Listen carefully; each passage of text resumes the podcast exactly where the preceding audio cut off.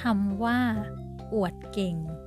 หลายคนให้ความหมายในเชิงลบในเชิงที่ไม่ดีทำให้คนหลายๆ คนไม่กล้าที่จะอวดเก่ง ก็เลยอวดไม่เก่งแทน และทำให้หลายๆ คนเก็บซ่อนศักยภาพหรือความสามารถที่แท้จริงของเขาเอาไว้ เพราะไม่อยากชื่อว่าเป็นคนไม่ดีด้วยการอวดเก่ง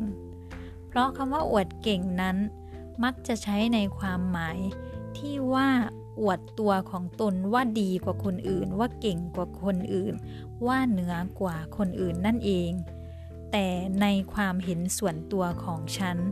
ถ้าหากว่าเราไม่อวดเก่ง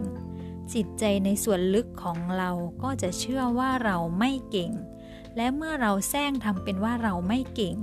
เราก็จะไม่เก่งจริง ๆ ราะจิตใจของเรานั้นจดจำทุกคำพูดทุกความคิดทุกการกระทำของเราเอาไว้ และก็จะทำให้เราทำสิ่งนั้นๆ ให้เป็นอัตโนมัติไป เมื่อเราแกล้งทำเป็นว่าเราไม่เก่ง เมื่อเราแกล้งทำเป็นว่าเราไม่รู้ เมื่อเราแกล้งทำเป็นว่าเราทำไม่ได้ เราก็จะทำสิ่งนั้นไปเรื่อยๆและสมองของเราก็เข้าใจว่าเรา